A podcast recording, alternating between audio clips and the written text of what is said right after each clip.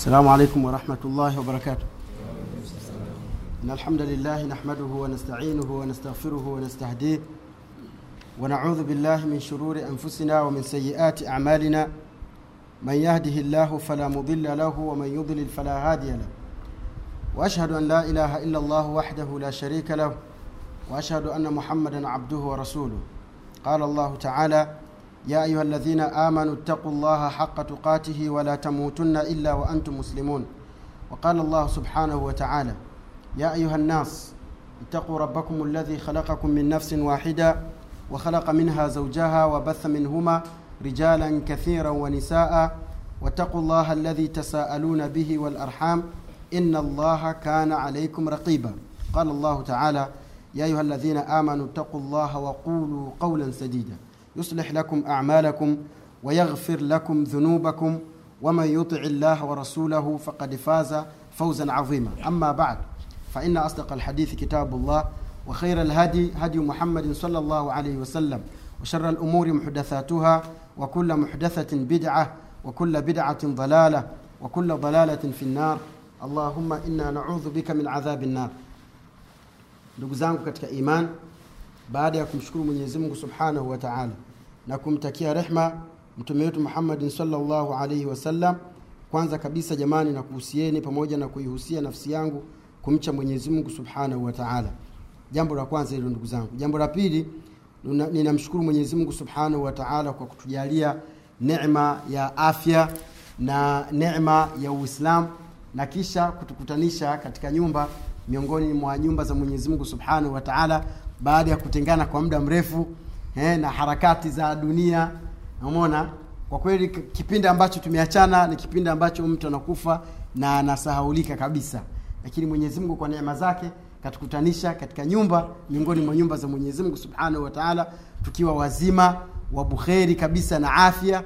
Hili ni jambo la kila mmoja jamani amshukuru mwenyezi mungu subhanahu wataala pia katika jambo lingine ni kwamba nyumba ziko nyingi lakini mwenyezi mungu hakuwachagua wale pale pengine wana maisha mazuri wanaishi safi hawana tatizo lakini mwenyezi mungu hakuwapa taufiki ya kuweza kufika msikitini au kukaa kipindi hiki akatasadak huu muda kwa ajili ya mwenyezi mungu ili allah subhanahu wa amsifu kuwa ni miongoni mwa waja wake waliokaa msikitini wakamtaja mwenyezi mungu subhanahu wa taala. Kwa hiyo ni fursa kwetu sisi kwa kweli ni wajibu tumshukuru mwenyezi mungu subhanahu wa kwa neema hii. Mtume salllahu alehi wasallam kabla hatujaingia katika hadithi zetu za kitabu cha arbaina nawawi kwanza kabisa ni, ni, ni kwa kwa fikira hii. Jamani kitabu hiki ni muhimu sana na ni kitabu ambacho kinatakiwa kisi, kisikosekane ndani ya kila nyumba ya mwislamu bimaana hadithi ambazo zimekusanywa humu ni jawamiu lkalim kama ilivyokuwa sifa ya mtume salllahu alehi wasallam. Mtume alikuwa anazungumza ibara ya sentesi moja lakini ukiitafsiri na ukaangalia maana zake na hikma na faida ni nyingi sana. Kwa hiyo shekh uh, nawawi rahimahullah ni mmoja katika wanafunzi wakubwa wa imamu shafii rahimahullah. Kakitunga kitabu hiki kama tuseme labda ni hadithi maalum nyingi ambazo ni kubwa na muhimu zilizotajwa zikakusanya katika masala ya kifiqi zikakusanya masala ya kitauhid zikakusanya mambo ya, ya akhlaq zikakusanya mambo ya, ya, ya ibadat zikakusanya mambo ya tawakkul. Mlango wa kutawakal kwa mwenyezi mungu ni min afdal wa ausai labwabi tauhid swala so, zima la mwislamu kuwa ni mwenye kutegemea kwa mwenyezi mungu kuwa na imani ya kwamba mwenyezi mungu anadhuru mwenyezi mungu ananufaisha yaani ni jambo ambalo ni kubwa sana katika maisha ya wanadamu katika ulimwengu wetu wa sasa ambao shirki zimeshika zime, zime moto na mambo mengine mengine ambayo yapo katika dunia sasa hivi. Kuna mambo ya freemason kuna mambo ya shirki kuna mambo kuna watu kabisa anajua kwamba kikosa kuna mtu lazima amemfanyia vibaya. Lakini shekh rahimahullahu taala kataja katika kitabu hiki hadithi nyingi ambazo zenye maana ya tawakkul. Lakini kabla tujaingia katika hadithi mtume salllahu alehi wasalama anazungumza kwamba katika malaika miongoni mwa malaika ambao mwenyezi mungu subhanahu wataala amewaumba kuna malaika ambao ni tawafin. Wao kazi yao ni kuzunguka katika nyumba. Na katika malaika kuna malaika ambao kazi yao ni kutafuta hilaqu lilmi vikao ambavyo watu wanasomeshana wakafundishana mambo ya kheri mambo ya dini mambo ya mwenyezi mungu. Wao wanazunguka kazi yao tu ni hiyo kuna malaika wengine kazi yao ni ni, ni, ni, ni sijda. Tangu mwenyezi mungu subhanahu wataala amewaumba wako katika sijda. Mpaka siku ya kiama litakapopulizwa lile baragumu basi ndipo watakapoamka. Alafu angalia maajabu sasa. Wanaamka alafu wanasema subhanak ma abadnaka haqa ibadatik ewe mwenyezi mungu utakasifu ni wako. Hatuja kuabudu inavyo- ipaswavyo. Hawa ni malaika ambao tangu anaumbwa kazi yake ni sijida. Kuna mwingine tangu anaumbwa kazi yake yuko kwenye rukuu. Kuna mwingine tangu anaumbwa kazi yake amesimama akimsabihi mwenyezimungu subhanahu wataala huyo hakai na huyo aliyesujudu hainuki mpaka siku ya kiama alafu anainuka anasema subhanak utakasifu ni wako ewe mwenyezi mungu. Ma abadnaka haqa ibadatik hatukukuabudu vile inavyotakiwa tukuabudu kulingana na mambo mengi uliotupa ndugu yangu sasa hivi ukipewa milioni mia tano sasa hivi watu wanapopia dunia si ndio? Watu wanaitafuta dunia. Leo hii ukipewa labda pengine milioni mia tano mtu akakwambia bwana mi ninazo hizi pesa milioni mia tano na mtoto wangu amepimwa hospitalini amekutwa kwamba ana matatizo ya macho inatakiwa lichukuliwe jicho moja lako apewe yule. Mimi nadhani hizo milioni mia tano hutaziona na thamani si ndio kwa nini? Unajua nini thamani ya jicho? Sasa wewe kwa wewe mwenyewe unaona thamani ya jicho ni kubwa. Lakini subhanallah ni kweli unachokifanya kinastahiki na ile sifa ya lile jicho. Haya ni jicho moja tu. Ukitaka kujua ukubwa wa mwenyezi mungu kwamba sisi alivyotupa allah ni vingi lakini hatuabudu ukweli wa kumwabudu. Hebu angalia tu. Angalia mwenye jikague. Kikiondoka kiungo kimoja tu unaona mapungufu yako. Kuna mtu nywele peke yake nywele zikiondoka anaona mapungufu yake. Jino moja subhanallah jino moja liking'oka sawa la mbele sawa la huku likitoka jino moja tu mdomoni mwako basi unaona mapungufu jinsi yalivyo sasa unakuta kwamba wale wanafanya ibada hizo kwa sababu wanajua kwamba ni kitu gani ambacho mwenyezi mungu subhanahu wataala kawafanyia. Lakini hebu tujikague mwenyewe. Wewe mwenyewe ibada zako unazozifanya haya majirani zako ndugu zako wenzako rafiki zako mashuleni katika makazi katika ofisi mbalimbali unakuta watu wamemsahau mwenyezi mungu subhanahu wataala sasa katika malaika kuna malaika ambao wanaozunguka kwa ajili ya hilaqul ilmi vikao kama hivi. Manake hii tuseme ni kama good news ni kama habari njema. Wanapozunguka wanapopata kikao kama hiki wanakaa. Wanasikiliza. Kisha kikao kinapomalizika wanapanda kwa mwenyezi mungu kutoa ripoti. Wajua mungu anawaulizaje? Anauliza kaifa taraktum ibadi? Waja wangu mmewaacha vipi? Wale mlikuwa mmekaa nao pale msikitini mmewaacha vipi? Wale malaika wanatujibia wanasema tumewaacha wakiwa ni wanyenyekevu na ni wenye kukaa na kusikiliza darasa hii ya riadhu salihin wanayosoma hadithi moja ya arbaina nawawi unayosoma hadithi moja au hadithi mbili. Mwingine anaona aupuuzi niende kwenye tv niwashe pale tv yangu niangalie muvu basi. Kisha anasema haya mmewacha vipi? Mmewacha wakiwa ni wenye kuniamini mimi? Wale malaika wanatujibia sisi tukiwa hatujui maskini ya mungu asema tumewaacha wakiwa ni wenye kukuabudu na ni wenye kukupwekesha na ni wenye kufanya juhudi ya kukufahamu. Kisha anauliza mwenyezi mungu kuwauliza malaika hivi wameniona? Hal raau eh, hal, hal raauni hivi? Je hao, viumbe wangu wameshawahi kuniona? Wale malaika wanasema hapana hawajawahi kukuona. Mtume anawauliza kaifa lau raauni? Ingekuwaje kama wangeniona wale malaika wanasema laiti kama wangekuona basi wangekutukuza zaidi na kukupokesha zaidi. Subhanallah ukiangalia hadithi hii ni, yani, ni, ina, ina, ina, inazungu, jambo ambalo kila unapofika msikitini kukawa kuna hilaki ya ilmu na una muda unatakiwa ukae usikilize. Hadithi ni ndefu lakini mwisho kabisa mungu anasema shahidilieni jamani. Wale wote waliofika pale msikitini nimewasamehe kabisa. Maanake ana- anauliza vipi kuhusiana na moto wangu? Ume, umewacha unaona kabisa wanaogopa moto? Wale malaika wanajibu ni kweli ewe mwenyezi mungu wale watu tumewaacha wakiwa ni wenye hofu na kuogopa moto na adhabu zako. Mungu anawauliza wameshawahi kuziona hizo adhabu? Aa, hawajawahi kuziona. Mungu anawauliza vipi kama wangeziona? Malaika wanasema laiti kama wangeziona wangezikimbia zaidi. Mungu anauliza pepo vipi umewacha wakizungumza zungumza? Vipi kuhusiana na pepo yangu? Malaika wanajibu kwamba tumewacha wale watu kulingana na vile walivyokaa. Kweli wanaitaka pepo yako. Mungu anauliza wameshawahi kuiona hiyo pepo? Malaika wanasema hapana hawajawahi kuiona. Wamesikia tu na wakaamini. Mungu anauliza vipi laiti kama wangeiona? Asema wangefanya juhudi wakakesha usiku na mchana kuitafuta.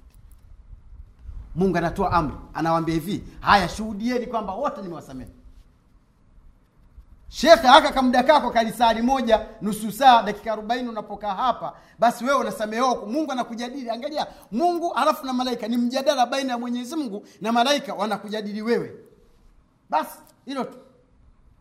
Hivi utajisikiaje kama siku moja utakuja kuambiwa ase wakati mwingine bwana akikiwa tu wanakuzungumzia wasikiaje? Ah, raha eh? ah, tayari unaanza kutembea una mtu wewe unanichezea mimi unanijua vitisho vinaanza hivyo. Kwa hiyo ndugu zangu katika imani mwenyezi mungu anatoa amri anasema shuhudieni kuweni mashahidi kwamba wale wote nimewasamehe. Angalia wale malaika wanasema hivi ewe mwenyezi mungu katika wale watu waliokaa pale kuna watu wamekaa tu kumwogopa ustadhi yunus. Kuna watu wamekaa kwa sababu labda pengine kuna maslahi islahi fulani hivi baadaye. Kuna watu yani manake kuna watu wamekuja lakini hawakuja kwa ajili ya darasa kapita tu mwenyewe na mishemishe zake na nini kaahidiana na mtu basi ndio maana kaamua kukaa. Mungu anasema la yashqa minhum jalisuhum. Wote nimewasamehe kwa sababu anayejitolea nafsi yake akakaa na wale watu hawezi kuwa muovu. Sijui tunasikilizana. Mungu anasema hivi la yashqa minhum jalisuhum. Mtu ambaye anayekaa pamoja na wale wanaosikiliza darsa hawezi kuwa mwovu mungu kabisa nakanusha na ni kweli kabisa Mimi niseme kwamba hii ni good news kwetu sisi ambao tunakaa kila siku misikitini kama walikuwa unasuasua umeona manake manake kuna vitu vinavyoitwa qawatul ilmi. Qawatul ilmi jamani mwazifahamu. Qawatul ilmi ni vitu ambavyo sheitani anavitumia ili wewe kukuzuia usifaidike. Kwa nini? Wakati mwingine inapofika wakati wa swalatul maghrib unasikia nafsi inachukia kabisa. Ah, anaenda msikitini alafu nisi, nisikae kwenye darasa alafu jamaa tu mi naona tu ataniulizia alafu ah, nafsi inapata dhiki mpaka kutoka nyumbani uja msikitini ni dhiki tupu wakati mwingine kinajitokeza kitu mama nakuhitaji baba nakuhitaji rafiki yako kaja mara simu mara unakuja unafika hapo umesahau nimesahau simu yangu asi naweza kupigiwa simu ya muhimu eh? Eh? unarudi yaani hii yote kwamba ukifika ndani unasema ah, lakini sehemu muda si umekwenda umeshasoma ah, mimi tena siendi msikitini hadhihi qawatu alilmi tujitahadhari sana ni mbinu za sheitani kukuziwia wewe usifaidike. Sio hilo tufungua redio yako. Wewe siku moja fungua redio yako kwamba leo inshallah nachukua dakika ishirini nisikilize quran. Wallahi wabillahi watallahi sheitani atakukumbusha kwamba fungua nani redio fulani hivi pengine kuna habari za nini za hivi. Basi vile umeweka kaseti yako dakika mbili tu unafungua redio nyingine anakuletea mitihani wakati mwingine labda pengine umenuia kwamba inshallah mimi nita, ni, ni, nianze kuelekea kushika njia ya kisawasawa. Lakini baadaye mtu lakini ukijiangalia kwenye kio mi mbona niko vizuri tu? Leo hii naanza kukatakata maguo yangu nifugefuge mijidevu hapa. Kwani kasura yangu nini? Kwa nini nisipige oo kwanza? Nikishaoa baadaye ndio niingie katika mambo ya dini dini. Haya mwenzangu unajuaje kama utafikia kimwe kama cha, cha wazee wetu mwenyezi mungu awahifadhi shekhe ukifika kama hivyo wamshukuru allah subhanahu wa taala mungu anasema katika suratul ahqaf waqada rabbuka an la tabudu illa iyahu wabilwalidaini ihsana. Uh, mwisho kabisa anasema uh, qala rabbi auza- auzatu an uh, qala rabbi auzini an ashkura ni'mataka allati an'amta alayya wa ala wakati gani? Wakati unapofikia umri kuanzia miaka 40 kupanda juu hata idha balagha ashuddahu wa balagha arbaina sana qala rabbi auzini an ashkura nimataka lati an'amta alayhi. Ukiingia katika vitabu vya tafsiri kuangalia hiyo hiyo hiyo hiyo hiyo aya kwamba mtu anapofikia miaka arobaini basi anatakiwa anyanyue mikono yake ashukuru, ewe Mwenyezi Mungu, niwezesha mimi nishukuru neema ulizonipa mimi kwa kufikisha umri huu. Kwa nini ndugu zangu, siku moja inapopita hukufanya kheri basi wale malaika ripoti zako zinakwenda sifuri. Siku ya kiama hiyo siku hutaweza kujinasua hapo. Si sio kazi ndogo kwamba tunaona twaishi twaamka twalala tunaamka tunalala kwamba tumeishi hivyo. La kuna malaika wanaandika mema na mabaya ya mwanadamu kila siku. Angalia mtume saa salam anazungumza. Watu watatu mwenyezi mungu siku ya kiama hata watizama. Umeona hata watizama wala hata wazungumzisha. Na siku ya kiama watakuwa na adhabu kali. Maswaba wakasema khabu wa khasiru man hum ya rasulllah hawa watu waisema wamepata hasara ni watu gani? Mtu wa kwanza akisema sheikhun zani ni mtu mzima alafu mzinifu. Mzima mtu mzima anaanzia kuanzia miaka arobaini kupanda juu. Bado pia ni mtu watoto kuzungukazunguka kuharibu wasichana watu wanawake wa watu wake za watu ndio hivyo sasa ni, ni, ni umri ambao unatakiwa mshukuru mungu ukifika. Na huwezi jua utafikia ama utafikia. Ni neema ya allah subhanahu wataala kwayo ndugu zangu katika imani sisi ambao tuko hapa mwenyezi mungu katu, katuneemesha mona fursa hii tukawa tuko hapa ni wajibu kwetu sisi tuitumie. Na tutakapoitumia unajitengenezea akiba yako baadaye. Usifikirie kwamba wewe utakuja kufanikiwa hali ya kuwa background yako ni mbaya. Haiwezekani kabisa. Hebu angalia yule mtu anayesoma shule. Kila siku mtu anakunja kabisa anakula msuri vizuri anapiga kitabu chake. Halali usiku. Wewe uko kwenye facebook wewe uko kwenye internet saa zingine umepiga usingizi mapema. Kuna wengine anaitwa mr fofofu wanajulikana shuleni kwa ajili ya usingizi. Siku ya mtihani matokeo yenu hayawezi yakawa sawa. Haiwezekani kabisa haiwezekani. Sasa ndio maana tunapiga vita swala lile la kale kakijitabu kale katarakini kale mtu anakufa alikuwa haswali alikuwa hafanyi lolote. Mtu anajulikana analala anaamka analala anaamka basi hakuna ibada yoyote inayojulikana kwamba alikuwa anaifanya. Alafu siku anakufa unaenda kwenye kaburi lake unashika kile kitabu kile. Tena unamwambia hivi alana yaatika malakani. Eti sasa hivi wanakujilia malaika wawili alimuwakilani waliowakilisha kwako sijui sijui la yakulani hawali alafu unaanza kuwapa ujanja la- fala yurihibaka wala sijui nini unaanza kumfundisha ujanja sijui nini nawambia wale malaika wasikutishe wala usiwaogope. Eti mwisho kabisa angalia wallahi subhanallah ni dhima eti anasema hao ni viumbe kama viumbe wengine tu. Innahum khalqun min min khalqi llah asema ni viumbe tu. Kama unavyomwona sisimizi ndivyo walivyo wenyewe. Kama unavyomwona mbuzi ndivyo walivyo kama unaona watu ndivyo walivyo jamani hakuna viumbe wenye nguvu kama malaika.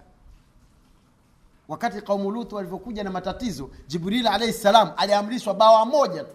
Lilinyanyua karibu nchi nzima. Ikanyanyuliwa huko juu wasema yani malaika walikuwa wanasikiliza milio na, ya ndege na watu huko juu huko. Mbawa hii moja halafu akafikia basi kwisha, kwisha kazi mtume alaihi salatu wassalam alivyoonyeshwa umbo la jibril alaihi salam alivyoumbwa alizimia. Hakuweza kustahimili kuona. Na ndio maana hikma ya mwenyezi mungu subhanahu wa taala viumbe vile tusivione viumbe kama majini viumbe kama malaika sisi kuzuiliwa tusivione ni faida kwetu. Kwa sababu nafsi zetu viwili vyetu haviwezi kuhimili kuona kitu kibaya. Mtu naangalia picha ya kutisha tu mtoto usiku halali wewe mwenyewe saa zingine unaogopa kabisa unaogopa. Sasa wewe kaburini mtu anakwambia eti wasikutishe. Taib haya tuseme kwamba mungu si ndo aliyetuumba. Unaposoma katika kitabu mungu si anakuona haya kawatuma ule malaika wa nini? Kama anajua utafundishwa. Haya siku ya mtihani tuseme msimamizi wa mitihani ilikuwa hapo alafu mtu aje kufundisha maswali. Kweli wewe utakuwa ni katika waliofaulu ama utafukuzwa? Jamani ifikie kipindi pia na akili zetu tuzitumie. Ni mtu wa hivyo ukimwambia twende msikitini kuna darasa ndio wa kwanza kabisa tena kukrach wale walimu. Kwanza wale ustazi ustazi watakuwa wale maustazi wale. Sawa jamani? Kwa hiyo ni kitu cha msingi kabisa kila mmoja aijue nafsi yake na ikague nafsi yake na ajue anakwenda wapi. Sisi tulikuwa hatuko hivi. Wewe umezaliwa ulikuwa ni shabun eh? shabun amrad. Kijana huna hata nywele moja usoni. Kabisa huna hata nywele hii moja usoni.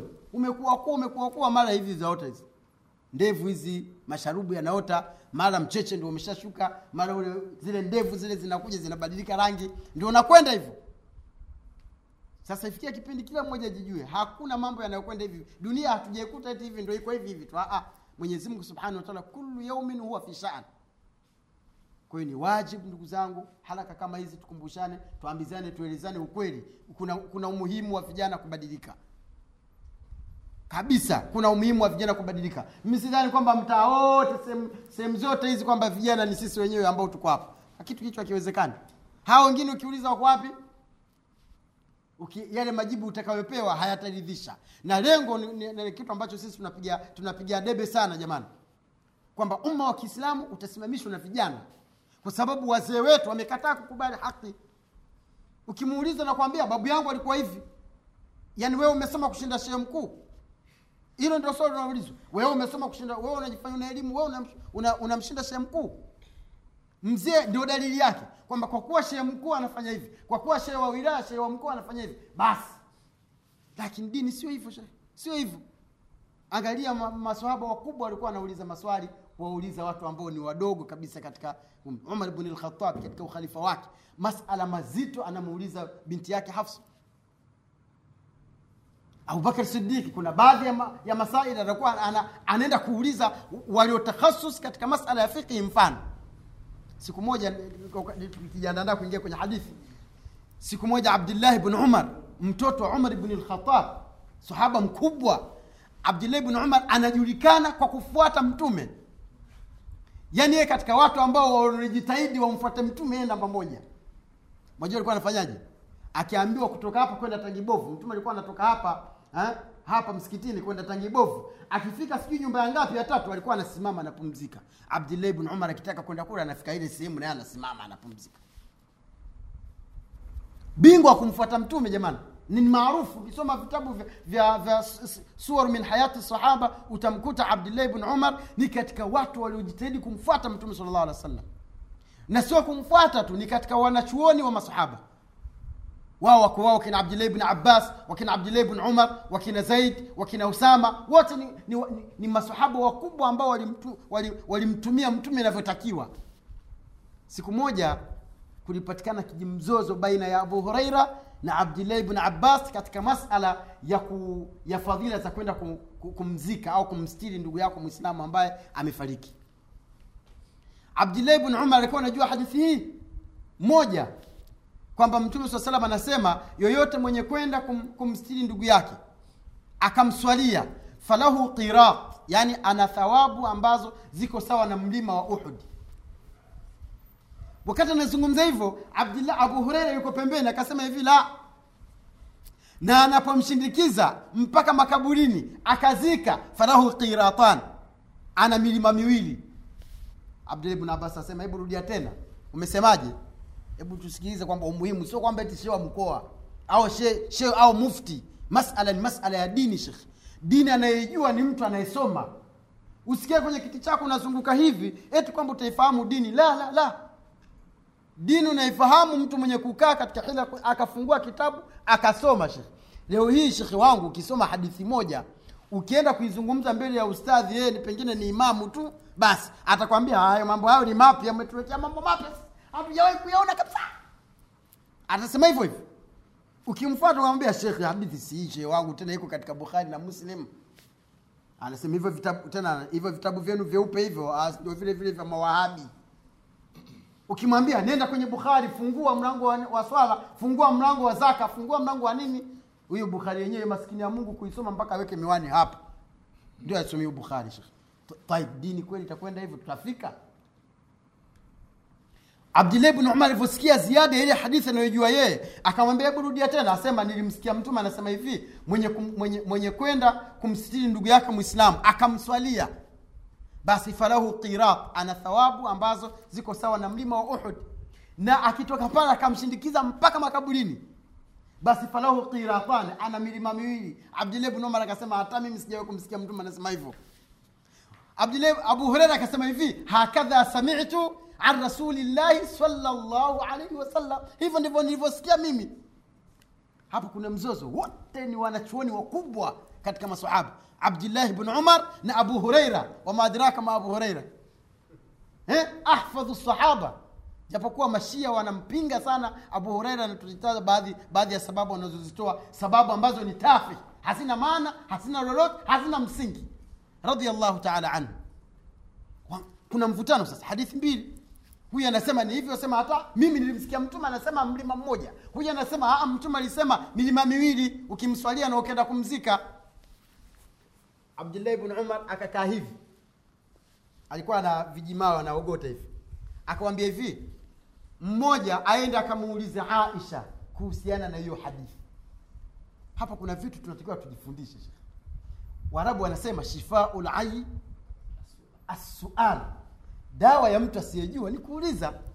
Eh, fasalu ahla dhikri in kuntum la talamun. Ulizeni jamani. Angalia abdullah ibn umar kitu ambacho mara moja kilichomjia katika akili yake. Mke wa mtume si yupo? Si ndio? Mke wa mtume jamani si yupo? Tena sienda bure ande mwingine. Nenda kaulize hiyo hadithi kamuulize aisha. Yule bwana mbio akaenda mpaka nyumba ya mtume akagonga. Akatoa salamu akauliza kwamba wamezozana baina abdillahi bnu umar na abu hureira kuhusiana na hadithi na fadla za kwenda ku, kwenye kwenye mazishi kwenda kwenye msiba. Abdillahi bnu umar anasema hivi mwenye kwenda msibani akamswalia yule akaswalia jeneza falahu qirat. Ana thawabu ambazo ni nyingi ni sawa na mlima wa uhud asema abu hureira naye akazungumza hivi kwamba sio tu mlima mmoja ukimshindikiza mpaka akaenda kuzikwa falahu qiratani ana sawa na milima miwili ya uhud. Bibi aisha akasema inna aba hureira asdaqukum sikilizeni jamani. Asema inna aba hureira asdaqukum jamani hakika abu hureira kasema ukweli. Yule bwana anarudi vizuri anamkuta abdillahi abdi, umar. Eh? ibn umar anaogota yale mawe kwenye mikono. Anasubiria alivyokuja akasema hivi inna aba hureira asdaqukum. Jamani abu hureira akasema kweli tena sio ndio mkweli wenu. Alishika lile jiwe la kwanza hivi jimawe vidogo. Kawaida mtu kikaa saa zingine naogota ogota akatupa ile ya kwanza akatupa cha pili akatupa kile kijiwe cha tatu akasema hivi kam kam min alqararit faratna jamani hivi tumepoteza milima mingapi hakusema kwamba ah, wapi naenda tena kwa mwingine. Ah, ah. alisema hivi ni milima mingapi ya thawabu na malipo tumeipoteza? Tulikuwa tunaenda tu saa zingine ukiswalia ndo basi unarudi unajua una mlima wako kumbe kuna mlima mwingine. Kwanzia siku hiyo akawa kila penye msiba yupo. Kutafuta hiyo milima. Haya mimi na wewe shekhe dalili ya kwanza wewe unajua kuliko ni shehe fulani. Shekhe masala ni masala ya kusoma tu shekhe ni kitabu chako wallahi ukiwa na hirsi ya kusoma na kusikiliza una ilmu nyingi ambayo utakayonufaika nayo. Tena sasa hivi mfano sasa hivi ilmu inakufuata chumbani shekhe. Redio nyingi za kiislamu. Weka.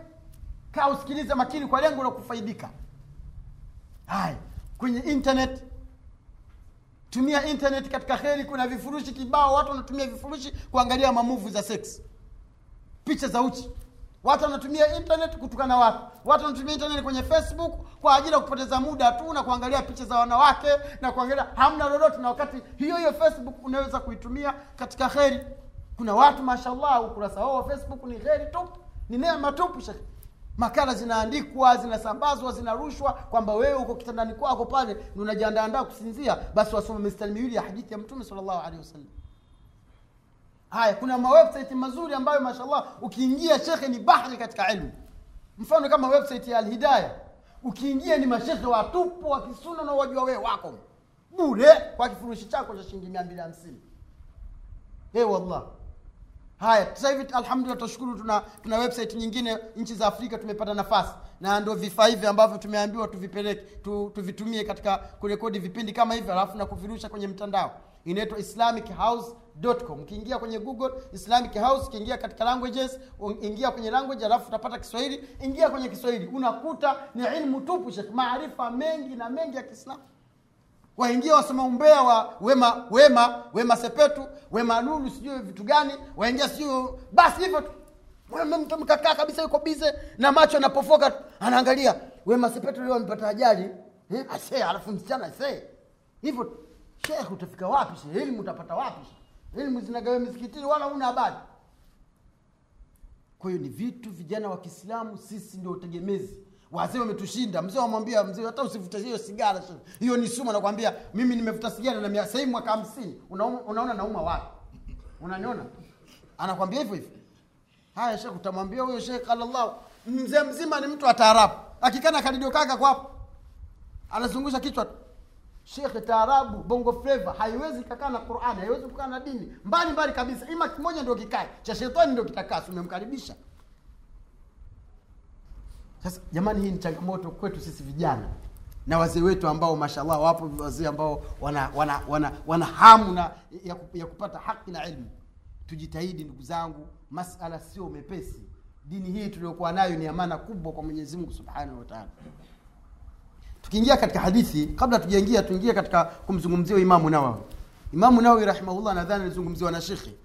Ni imamu mkubwa na ni mmoja katika katika katika tunaweza tukasema ni kama hoja katika madhhabu ya imamu shafii ana kitabu chake kikubwa sana kinaitwa almajmuu hicho kitabu kinaitwa almajmuu ukiulizwa ni kitabu gani kikubwa ambacho kimetungwa na imamu nawawi wewe sema almajmuu wajua maana ya almajmuu almajmuu maana yake ni kitu kilichokusanya kila unachokijua wewe katika masaili ya, ya madhhab ya imamu shafi au masaili ya ilmu.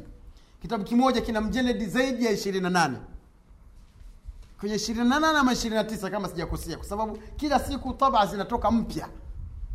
Kitabu hicho ukikipanga kwanzia hapa kinafika kule ukutani haya sisi tunaojivuna. Imamu shafi mimi ni imamu shafi mimi ni imamu nani? Ukiingia katika huyu anayesema imamu shafi wallahi hamna hata nuska hiki kitabu. Arbaina nawawi haya imamu shafi wewe utafata madhhabi ya mshafi bila kujua chochote. Hata ukimuuliza imamu shafi nani jina lake? Asema ndo yule tunayemfuata afrika mashariki. Nani? Wallahi hata jina hajui. Hajui jina imam shafi hajui na huyo namwambia ah mimi kwenye dini unidanganyi sisi unajua ni mashafi lazima tusome kunuti. Shekh unajua shekh imam shafi mfano katika masala ya kunuti alitoa dalili gani kastadili na dalili gani? Imam shafi ni nani? Hakuna anayejua maskini ya mungu. Sasa huyu ni katika matunda ya imam shafi rahimahullahu taala. Imamu nawawi ametunga vitabu vingi lakini miongoni mwa vitabu vikubwa vya imamu nawawi ni kitabu ambacho kinachoitwa almajmuu dhani shekh inshallah mwenyezimungu akipenda ni wajibu kila mwislamu kila dai kitabu hicho kiwepo. Ni marji katika madhhabu ya imamu shafii na ni marji katika masailu dinia mengi katika masala hakuna ambacho hakukizungumza katika masail alfiki kwa mtizamo wa aimmatu larbaa analeta mauqifu ya shekhe wake imam shafi analeta mauqifu ya, ya hanabila ya, ya ahnafi na, na malikia alafu ana, anatoa dalili zote za madhhab alafu anatia tarjih. Tena wakati mwingine msimamo wa shekhe wake anauacha. Kwa nini? Kwa sababu shehe wake aliacha, usi, aliacha nasaha. Akasema idha saha lhadithu fahuwa madhhabi. Jamani siweti ni imam, mimi ni imam shafi ndio akiingia polini na wewe uingie polini yule mwanadamu. Na hii ni ilmu hii ni ilmu shekh sasa ilmu kama ilmu hakuna mkamilifu isipokuwa ni nani? Mungu anasema wama utitum min alilmi illa qalil. Mmepewa ilmu kidogo tu hamjapewa ilmu yote. Na katika vitabu vingine ambavyo livyovitunga ni vitabu vikubwa na ni wajibu kila mwislamu kitabu hicho kiwe ndani. Narudia tena ni wajibu kila mwislamu kitabu hicho kiwe ndani. Kitabu gani maarufu sana. Nadhani katika kila misikiti kipo kitabu hicho riyadhu salihin. Jazaka llahu khairan. Kinaitwa riyadhu salihin. Bustani la watu wema. Kitabu hicho kimekusanya abwab milango ya fiqhi milango ya aqida milango ya muamalat milango ya kila kitu. Kitabu kidogo tu. Lakini subhanallah kimepata kabuli ya juu kabisa riyadhu salihin. Ukisema riyadhu salihina hutasoma maulidi tena bye bye. Hutasoma maulidi tena. Ukisema riyadhu salihin. Kitabu kienda nenda tu hapo msikiti wa mtora au duka lote la vitabu. Nataka riyadhu salihina nadhani kama so, kama ni hela nyingi shilingi elfu nane. Au elfu tisa. Elfu nane elfu tisa ni, ni, ni gharama ya kifurushi cha shekh cha wiki. Cha mwezi. Basi. Hiyo elfu nane ukienda dukani un, ukipata sijui soda sijui nini sijui nipe vocha shilingi elfu mbili. Haya nipe ile sabuni shilingi elfu moja. Nipe sijui nini. Ukirudi ukitoka dukani elfu kumi imeshaisha. Ukinunua kitabu shekhe utakufa ukiache watoto wako wakisome au ulete msikitini iwe ni soda katunjari ya shekhe. Lakini ni kanzi ni akiba kubwa kwa watu wenye kutaka kusoma ilmu. Katika utangulizi wa kitabu hicho kinachoitwa riyadhu salihin riyadhu salihin akazungumza maneno makubwa imamu nawawi rahimahullah. Katika maneno aliyozungumza akasema hivi inna lillahi ibadan futana. Mwenyezi mungu anawaja wenye akili. Mwenyezi mungu anawaja wenye akili. Talaku dunia wakhafu alfitana. Waliipa taraka dunia wakaiacha dunia kwa kuogopa fitna zilizomo katika maisha ya dunia. Sawa. Nadharu fiha walitizama katika ile dunia. Falamma alimu zama walipofahamu annaha laisat lihayi watan sio sehemu ya kuishi. Jaaluha lujja walifanya ile dunia ni kama vile bahari yenye mawingu yenye mawimbi makubwa kabisa. Watakhadhu saliha lamali fiha sufana wakafanya matendo mema ya ibada matendo mema ya kusikiliza darasa kama hivi matendo mema ya kufanya dawa matendo mema ya kusema ukweli kwamba ni, ni jahazi la kuwavusha kwenda peponi. Ukipima tu maneno haya unajua huyu anayeyazungumza mashallah alikuwa ni mcha mungu. Sasa katika hadithi ambazo alizizungumza katika hiki kitabu cha 40 nawawi kuna fadla za kuhifadhi hiki kitabu. Nadhani shekh ulizizungumza. Kuna ubora shekh wa kuhifadhi kitabu hiki. We chukua tu kwa kila siku uhifadhi hadithi moja tu kuna fadhila ya shekhe za kuhifadhi hadithi 40 na shekhe kazikusanya hizi hadithi 40 sio kwa kwa matakwa yake. Aa, kasoma kauli za wanachuoni kauli za masahaba katika hadithi ya mtume mwenye kuhifadhi hadithi 40 hizi ndio ambazo wanachuoni wengi wamekubaliana kwamba ndio hizi alizozizungumza mtume alaihi salatu wassalam. Kwa inshallah nafasi hii fursa hii tusi- jamani tumefika hadithi ya kumi na moja. Hadithi hii imepokelewa na an abi muhammad alhasan ibn aliyi ibn abi talib radiallahu taala anhuma sibti rasulillahi sal llahu alaihi wasallam wa raihanatihi radiallahu taala anhu qala alisema hafidhta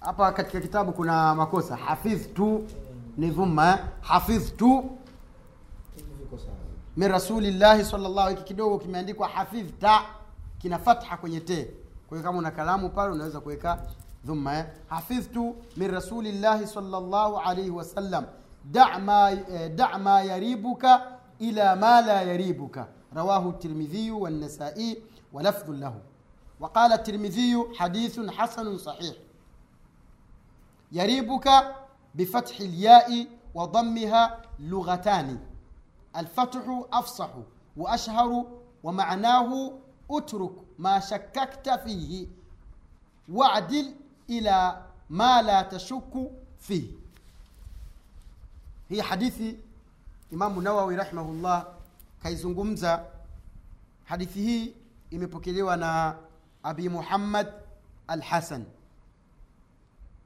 hasan alikuwa na mtoto anaitwa muhammad kwa hiyo imamu hasan katika wajukuu wa mtume salllahu alehi wa sallam mtoto wa ali bn abi talib alikuwa anaitwa abu muhammad.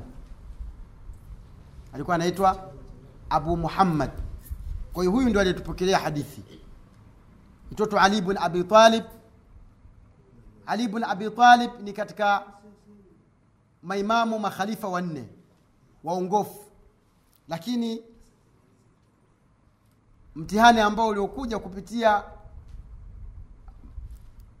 katika mashia katika kumfanya kuwa ni bora kuna kauli nyingi sana katika madhhebu ya kishia kuhusiana na ali bn abi talib.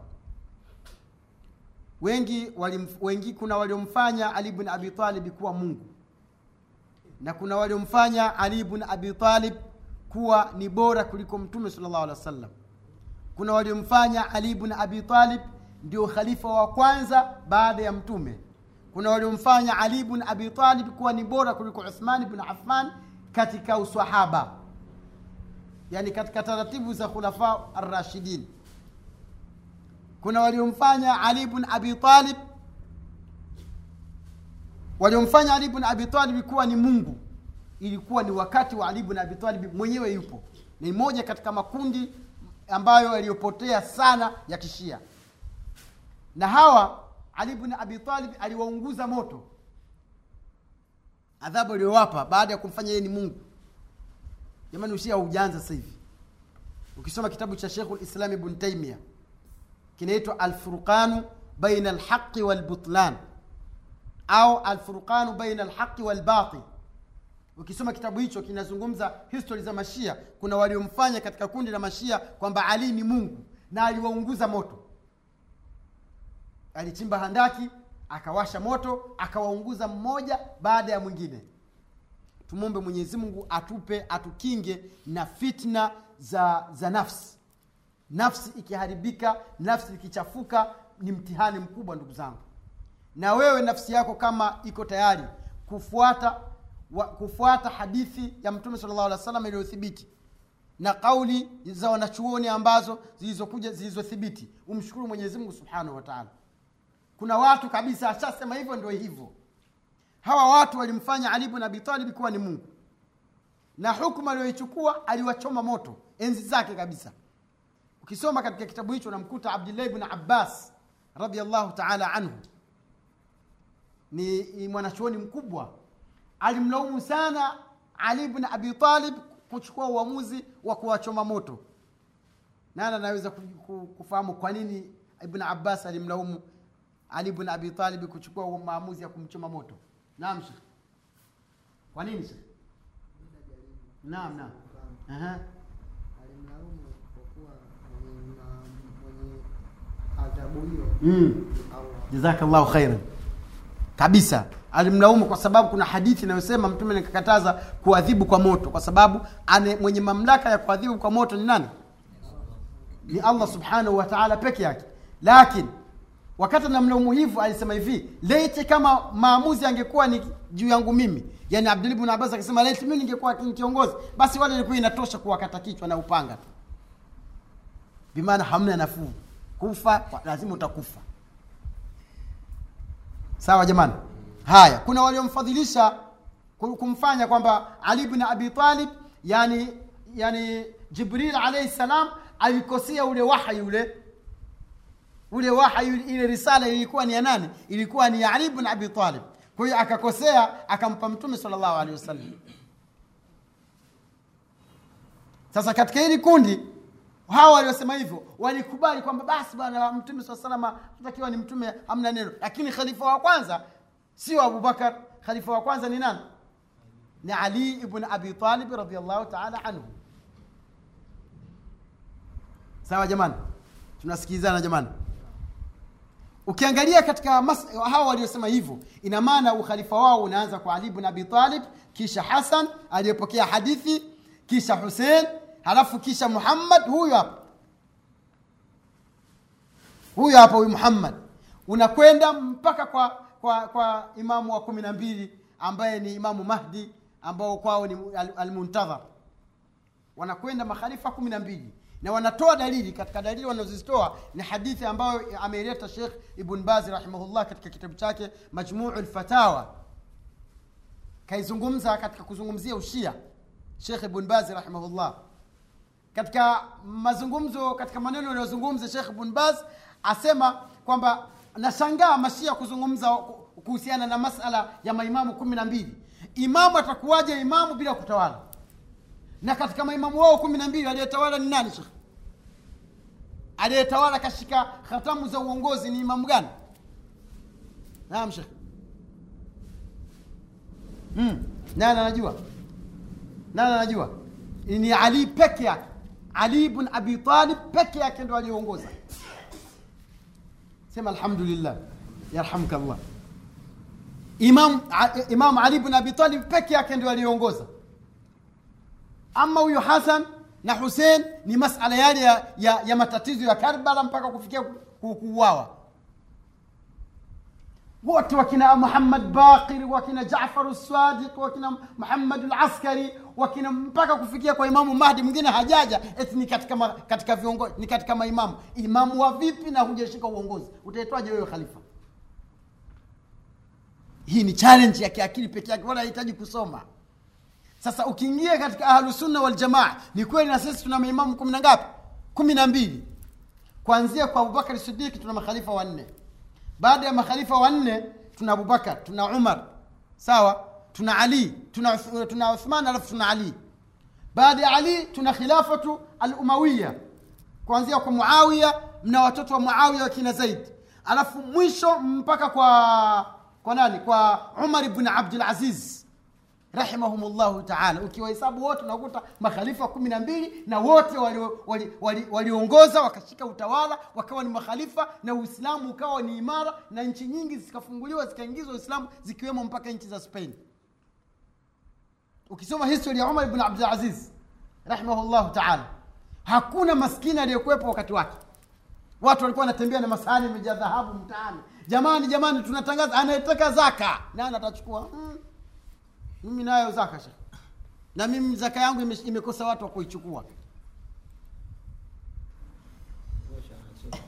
Jamani vijana waliozeshwa zaka mtu atembea ana sahani la dhahabu. Wakati wa umar bn abdulaziz tena wanasema umar bn ana hadhi ya kuwa khalifa watano ukisoma historia yake ukiingia kwake anakuuliza kilichokuleta ni masala ya waislamu au na matatizo binafsi? Na matatizo binafsi anazimataa sio kutumia mali za waislamu bure bila manufaa yoyote. Jamani tusome history utaona maajabu wallahi. Alivyoshika uongozi watu walikuwa wanajua tu kwamba tayari sasa kashika uongozi familia yake itaneemeka. Jambo la kwanza lilotangaza, wenye kumiliki mali ambazo hazijulikani wamezichuma wapi wazirudishe sio mambo yale kwamba huyu ni rahisi basi mimi mdogo wake na rahisi na fungu langu. Mimi sijui kama taratibu za za familia za kifalme uongozi wa kifalme. Uko wote wa kifalme kila mwisho wa mwezi akaunti zinajazwa pesa. Aa, unakula jasho yako shekhe hamna kula jasho za waislamu. Wote wakarudishwa wakarudishwa. Mali zote zilizokuwa zimehodhiwa za waislamu nini zikarudishwa katika baitulmal haya utaratibu unaanza. Jamani mwenye mali ambayo imefikia kiwango cha zaka ni wajibu atoe zaka. Mtu unapewa zaka mwakani na wewe unatoa zaka. Sio tena unaomba mtu apewa bahasha ya shilingi elfu tano ni zaka. Haya bosi fulani katoa zaka. Hiyo ni zaka hiyo ni sadaka. Waleta mchezo na zaka zaka unapewa na wewe unakuwa mfanyabiashara mkubwa. Unatembea na vx hapo. Mwisho wa mwaka na wewe unatoa zaka. Hayo yule utakayempa mwisho wa mwaka na yeye anatoa zaka. Nani atakuwa maskini unapewa shilingi elfu kumi shekhe. Tena kwenye bahasha imeandikwa shekhe yunus kanuni ngenda. Ufungua ndani ndaa kuna shilingi elfu tano. Umepewa zaka shekhe. La la la shekhe la. Kweli kabisa. La la yajuzu si zaka. Hii sasa hili ni kundi la mashia ambao ni, ni mlango mrefu kuingia katika mlango. Lakini tuingie katika hadithi ya ni kitu gani kimetupeleka huko? Tumepeleka kwa huyu muhammad bn hasan na hasani mwenyewe na ali bn abi talib mwenyewe radiallahu taala anhuma. Hapa anasema sibtu rasulillahi salllahu alaihi wasallam. Ni kijukuu. Au ni sio kijukuu kitukuu cha mtume saa sallam kwa sababu mjukuu wa mtume alikuwa ni hasan. Halafu hapa sasa kuna muhammad. Ni kama vile wewe una mtoto alafu yule mtoto ana mtoto mwingine alafu huu ujukuu wa mtume jamani umekuja kupitia kwa nani? Naam shekh kwa fatima radhiallahu taala anha. Fatima radhiallahu taala anha. Ukisikia fatima kidogo una, una, unasema radhiallahu taala anha. Ni katika wanawake bora duniani ambaye hawatatokea tena. Wanawake bora duniani. Tunapozungumzia wanawake bora duniani wako hawa wanne. Mmoja kamtaja shekhe katika swala. Jana namkumbuka. Shekhe sijakuuliza swali sindio kamtaja shekhe kwenye swala. Hujawahi hujaswali na imamu nyuma eh? asema wadharaba llahu mathalan lilladhina amanu mraata mraata firaun. Mke wa, wa firaun ni mmoja katika wanawake bora duniani. Wa pili katajwa katika qurani kwa jina lake na ni mwanamke peke yake aliyetajwa jina ndani ya quran. Nani shekh naam shekh haji eh? huyu hapa mwanamke peke yake umemsahau shekh unamsahau shekh mungu. Harfu nakusahau shekh eh? mariam. Shekh kuna sura nzima ya quran inasoma mpaka siku ya kiama inaitwa suratu mariam. Alafu katika mungu kutukuza ule ukoo akaleta sura nyingine akaita ali imran. Ali imran iko karibu iko pamoja na bakara ukizisoma shekhe siku ya kiama zinakuja kukuombea msamaha uingie peponi. Allahu akbar lakini wapi wapi wapi? Hatuzisomi. Suratu lbaqara na ali imran. Ali imran ni, ni sura imekuja kuzungumzia watu wa imran ambao watu imrani ndani yake ndio katoka nani? Maryam. Dhalika fadlullahi yuutihi man yasha. Fadla za mwenyezi mungu subhanahu wataala fatima alivyo mtume saa salam alivyomwambia fatima kwamba mimi nitakufa usidhani kwamba mtaishi milele. Fatima alikuwa anampenda sana babake na wanasema yule fatima ukimwangalia ni mtume mtupu. Naam. Katika ile hadithi nadhani katika hii kitabu mtume anamwambia salini min mali ma shiti la ughni min allahi shaia niombe katika mali zangu nachotaka nikiwa nacho nitakupa. Lakini usi, usikae ukasema babangu ni mtume siku ya kiama nitaingia peponi. Hivi shehe mzazi wako akiteuliwa kuwa ni kadhi au ni mufti basi ndio kama vile umpata tiketi Ah, utatuambia nini shehe? Baba yangu sharifu. Huyu mtoto wa mtume shehe. Asema niombe katika mali za dunia unachotaka wewe lakini peponi ndugu yangu peponi. Ni wewe na matendo yako tu basi wakati ule mwanamke alivyoiba ikachukuliwa hukumu ya kukatwa mkono. Mwanamke katika kabila tukufu la bani makhzum. Kabila sharaf tukufu kabisa. Watu wakafikiria sasa huyu mtu kwenye kabila hili itakuwa kuwaja akatwe mkono? Hmm? mtoto wa rais mstafu akatwe mkono ah, wapi? Wataletwa wanasheria kutoka london wapindishe ili asikatwe mkono si sindio Ah, bwana wakamtuma osama bin zaid. Alikuwa na alaka kubwa na mtume sallallahu alaihi wasallam. Mtume alikuwa anampenda sana osama bin zaid. Osama bin zaid shekh wallahi muda uturuhusu lakini na vitu vinakuja lakini themanini hata hadithi yenyewe hatujaingia. Lakini ndio fursa zenyewe hizi si ndio ama mnasemaje? Aka- akamtuma Osama wakamwambia Usama bin Zaid nenda katuombee kwa mtume wasimkate mkono huyu bwana ni katika kabila tukufu Bani Makhzum. Taratibu za, za kikabila kabila mpaka Saudia zipo sasa hivi. Gahtani. Mm. Gahtani. Ana Muhammad al-Gahtani Mtume asema mm, akini kujitambulisha wewe to nani Muhammad al-Gahtani basi ukisikia tu neno basi huwezi kwenda kuoa hata uwe nani una hela zao vipi? Upewe mke pale. Mpaka uwe gahtan gahtan zilikuwepo hizo shekhe mtume saa salam akamwangalia usama bin zaid akabadilika. Akamwambia atashfau ala man hadda hudud allah unakuja kumwombea mtu ambaye kaiba kavunja mipaka ya mwenyezi mungu subhanahu wa taala. Akasema wallahi akamwapa. Ninamwapa mungu ambaye aliyenituma kwa haki leiti angeimba mwanangu fatima ningemkata mkono. So unaambia huyu mwanamke mahzumu binti yangu akiimba namkata mkono. Fatima alikuwa anafanana na mtume saa salam wakati mtume salllahu alehi wa sallam alivyomwambia mimi nitakufa fatima lilia akalia akalia sana tena. Akalia sana kwamba atamkosa baba yake. Baadaye akamfuata. Akamwambia kwenye masikio. Aisha alikuwa anasikiliza alikuwa anamwangalia pale vile mtume anavyomwambia fatima. Fatima akafurahi akafurahi sana. Yani ile ile ile kufurahi unajua mwanamke aki- akifurahi sasa ukiwa na mke sha ukamwambia surprise fumba macho. Haya ukampiga kanga hapo ama baibui au kitu kizuri kizuri waona kabisa hiyo siku mpaka na service zinabadilika. Utatafutiwa katika sahani kazuri waandaliwe chakula chakula saa usiku. Hmm? Wale ambao hawajaoa jamani hamjui mambo hivyo. Sawa jamani. Akafurahi sana fatima. Aisha akamfuata akapata wivu. "Mm, huyu kaambiwa nini? Akaambia lazima utaniambia tu mtume baba yako kakwambia nini? Akaambia akaniambia wala nisimwambie mtu. Aisha ikamnyoa hmm? kwa nini asimwambie mtu? Na mimi nataka nipate ilmu nifahamu. Hii ni hirsi ya masahaba katika kufahamu dini jamani afahamu lazima baadaye ndo akamwambia mtume kanibashiria kwamba mimi ni katika wanawake wanne bora duniani. Allahu akbar. Aisha hayumo. Sawa jamani. Tupo mariam mke wa firauni asia na fatima na nani? Wa mwisho. Khadija mama yake. Sasa hapa katika hii hadithi naam